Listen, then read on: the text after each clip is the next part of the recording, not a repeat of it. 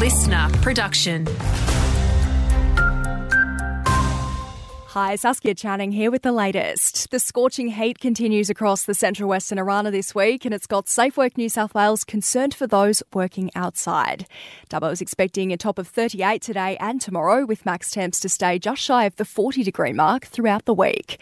SafeWork head Trent Curtin says there's a number of ways to stay cool. Start by drinking plenty of water. Best to stay away from energy drinks and coffee because sometimes that makes us more dehydrated. Employers have a duty to make sure that they do their best to eliminate extended periods of sun exposure when workers are working outside. Things like hats, sunscreen, protective equipment, or just shielding workers from sunny conditions. It's a monumental day for the Rural Fire Service in Dubbo today. Two years on from turning first sod, the ribbon's officially set to be cut on the multi million dollar Aviation Centre of Excellence.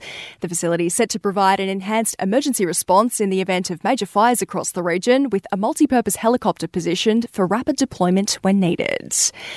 Year 12 students are being reminded to take care of their mental health, with HSC results being released in just a couple of days. Rupert Saunders from Headspace says it's okay to reach out for support. I would encourage young people to be kind to themselves regardless of their grades. They should take the time and space they need to recharge, especially after putting in a lot of effort. And the next batch of police recruits are setting their new boots on the ground today. Graduates of Class 360 finished up their eight months of training in the Constable Education Program on Friday. The Central West Police Department has snagged two new recruits, while the Orana Midwest PD picked up four. Having a look at sport, a huge weekend in the Bathurst Orange Cricket Comp. The Cavaliers have extended their streak of wins, remaining undefeated following their clash against Orange City.